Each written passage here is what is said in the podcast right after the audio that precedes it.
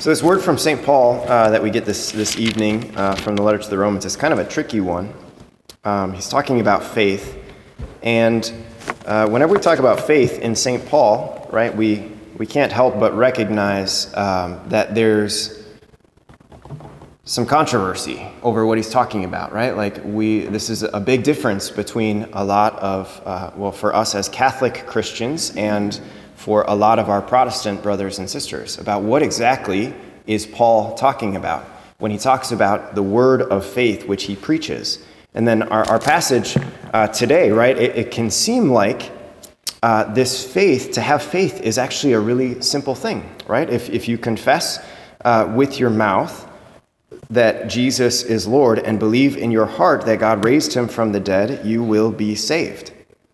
And our Protestant brothers and sisters have, have taken that and, and said, like, okay, great. Like, I just have to have kind of like a one time event in my life when I just acknowledge in my heart that I believe in Jesus, and then I, I just say a, a prayer or I say a simple confession that I believe Jesus is Lord. And then and then I'm saved, right? Because it's, it's like, well, that's, that's what St. Paul is talking about. Uh, the, the trick is that um, for us as Catholics, right, we, we, we have a, a different understanding of it. Uh, and one commentary that I was listening to, I was, I was listening to a, a scripture scholar uh, this week. He was talking about how the, the word faith, it has a couple of different dimensions to it, or a couple of different characteristics to it. So the, the first characteristic is, is exactly uh, how I think every Christian would interpret this. This, this uh, interior characteristic where I hear the gospel message proclaimed and I have to decide in my mind in my heart, I have to decide do I really believe this? Do I really believe this message? Do I, I, do I really believe that whatever happened on the cross, that Jesus has done something that, that somehow sets me free from sin? And so, therefore, he is my Savior, right? This, this interior, I have to process through things and eventually give my intellectual assent, right? That's, that's a real thing. But then uh, the, the, the commentator was talking about how this second part, confessing with your mouth, it points to the second characteristic of faith, according to Paul, which is that it's external, right? It's, it's, uh, right? So when he talks about confessing with your mouth, he's uh, pointing to the fact that faith is not something that can remain internal, but in fact, it needs to come out of me. And, and so, what Paul's example is giving, right, is, is confessing with my mouth, but, but ultimately, right, if you read all of St. Paul, right, it's, it's not just like a simple one time thing, but in fact, it's, it's this attitude that comes out of me, which is an attitude, and not just an attitude, but a life, a way of life of putting my trust in the Lord in confidence. Right? That I, I wrestle with it inside of me and I decide that I believe in Jesus, that He is the Lord of my life. And then from that interior belief, it flows out of my life in my actions, in my behavior. And I was thinking about this because this is something ultimately that I, I think Lent kind of draws that out of. In fact, this caught my attention during our, our opening prayer this, this evening. Um, so I know it's an easy time during the opening prayer to just kind of like let the priest do his thing and, and not really pay attention. So I'll read it again. I prayed, God, grant Almighty God, through the yearly observances of Holy Lent, that we may grow in understanding of the riches hidden in Christ, and by worthy conduct pursue their effects. Right? So it's actually like, I hadn't noticed this until this evening. We were actually praying for this fuller definition of faith that, that we're talking about here with St. Paul, right? That there's this growing in understanding of the riches hidden in Christ, this interior aspect of faith. But then that interior aspect, right? It, it, it pushes me, uh, uh, it urges me to pursue worthy conduct that's fitting for conduct of someone who believes in Jesus. Right? And, and, again, like with Lent, right? We, we talk about this, how, how with Lent, right, it's, it's so common, it's, it's encouraged for us to take on different like Lenten practices. Right? And some of those Lenten practices are internal and some are external. Right? Things, things like, well, for Lent, you know, maybe if you don't know much about the Gospels, maybe it's a good practice for you to engage them, right? To read them and as you read them, to reflect on them, right? So there's, there's this external thing that I'm doing, and I'm bringing the external thing into my life, right? Into my interior life.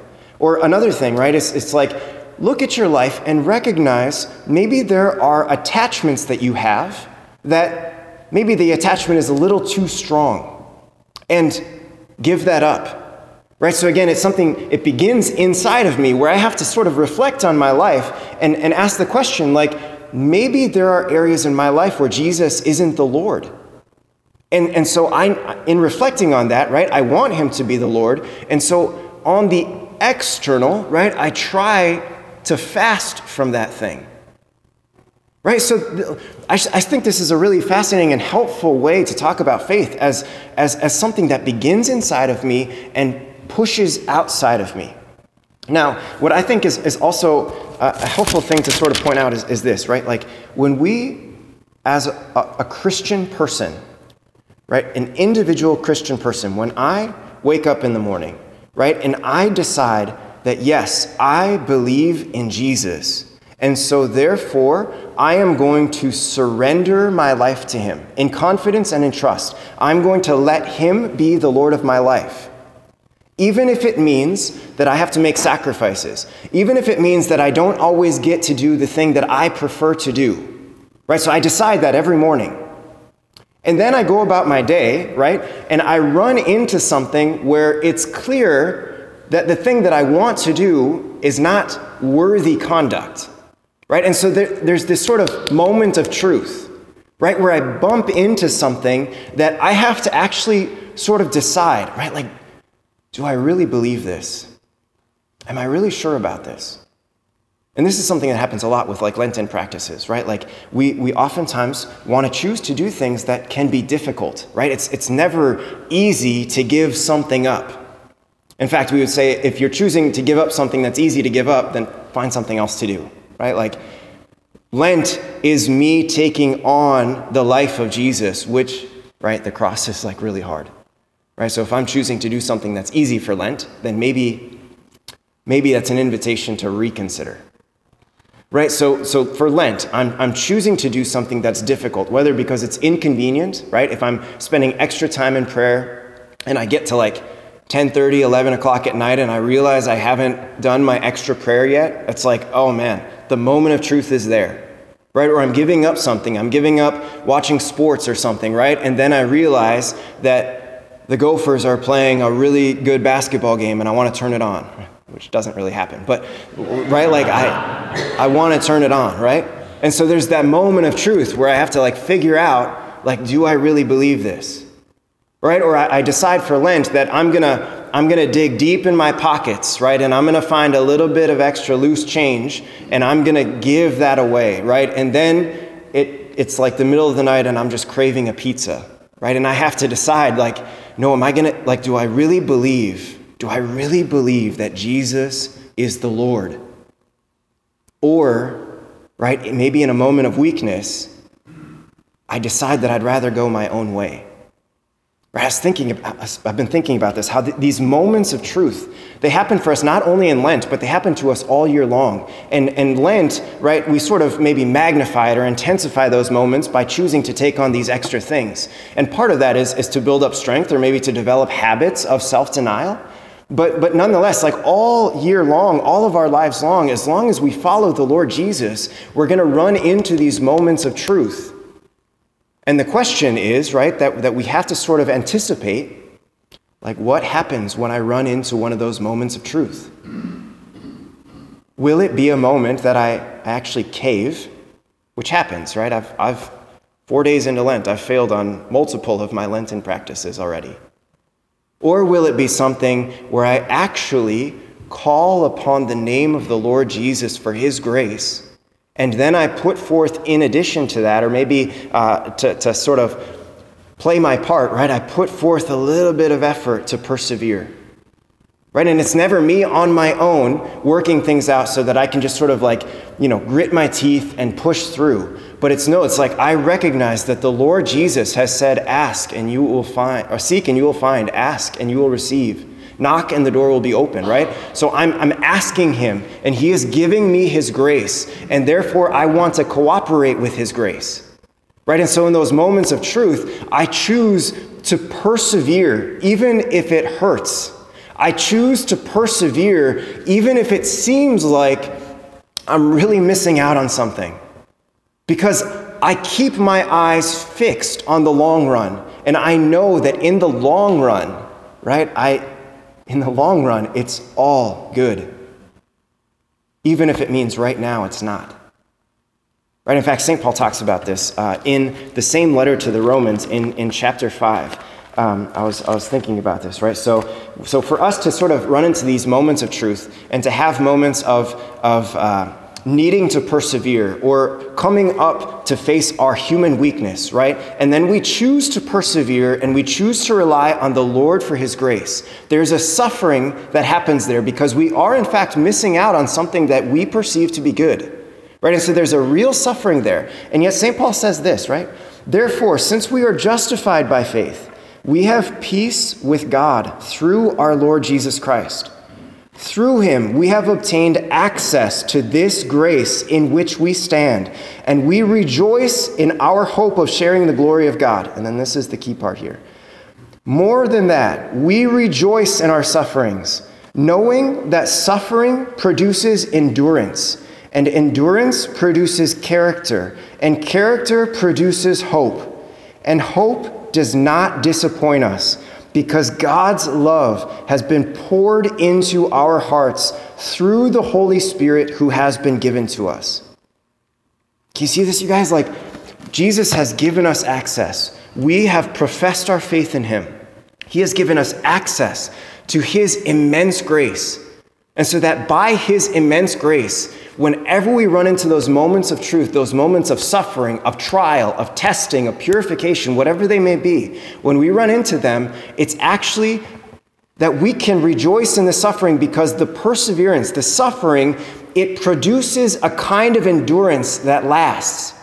And that endurance produces character. In other words, it allows the faith that we have in Jesus to become more firmly rooted in us. And that character produces hope. In other words, it produces the very thing that helps me to look forward to all of the promises to come. And the promises that are to come never, ever disappoint us. Because somehow, by those promises, the Holy Spirit, the third person of the Trinity, is poured into our hearts. And then this is this is maybe the last thing, but it's this is like the really cool thing, right? So so in, in our gospel passage, it says that it begins by saying that Jesus is filled with the Holy Spirit, and then he's led by the Spirit into the desert. He goes into the desert, right, for 40 days and 40 nights for this time of trial, this time of purification, this time of testing. And at the end of it, he's bumped up with one of those moments of truth, right? These temptations where he has to decide, like, am I really surrendered to the will of the Father?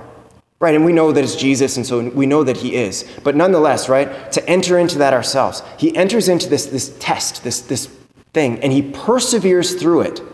And then the very next verse in, in uh, Luke chapter 4, it says this And Jesus returned in the power of the Spirit into Galilee. Right? So he begins with the Holy Spirit, and yet somehow, right? Somehow through his persevering of the suffering, of the trial, of the purification, somehow through that, he actually is able to grow in power in the Holy Spirit. And this, you guys, is what he offers to us whenever we ourselves are willing to cooperate with his grace and to persevere through those moments of truth right? To persevere when, when it seems like our spiritual energy is drained, when it seems like our excitement to follow Jesus has dwindled, right? We run into those moments where it's like, am I sure that I believe in this? And you guys, when we receive the grace of God and we can persevere through that, the end result is hope. The end result is power in the Holy Spirit. which is just so darn incredible. And this is the gift that's offered to us, to you and to me. But we can't receive the gift unless we're willing to cooperate with His grace. And we can't really cooperate with His grace unless we first believe. Right? So it begins with this question Do I really believe it? And do you really believe it? And if it is, if the answer is yes, then it's time for us, brothers and sisters, to put one foot in front of the other and to persevere through any sufferings that, that it seems like the world can throw at us, any sufferings that it seems like sometimes even our Lenten practices can force upon us, even though we've freely taken them on. To persevere through those things, cooperating with the Lord's grace, so that He can give us the power of the Spirit and to give us a hope that does not disappoint.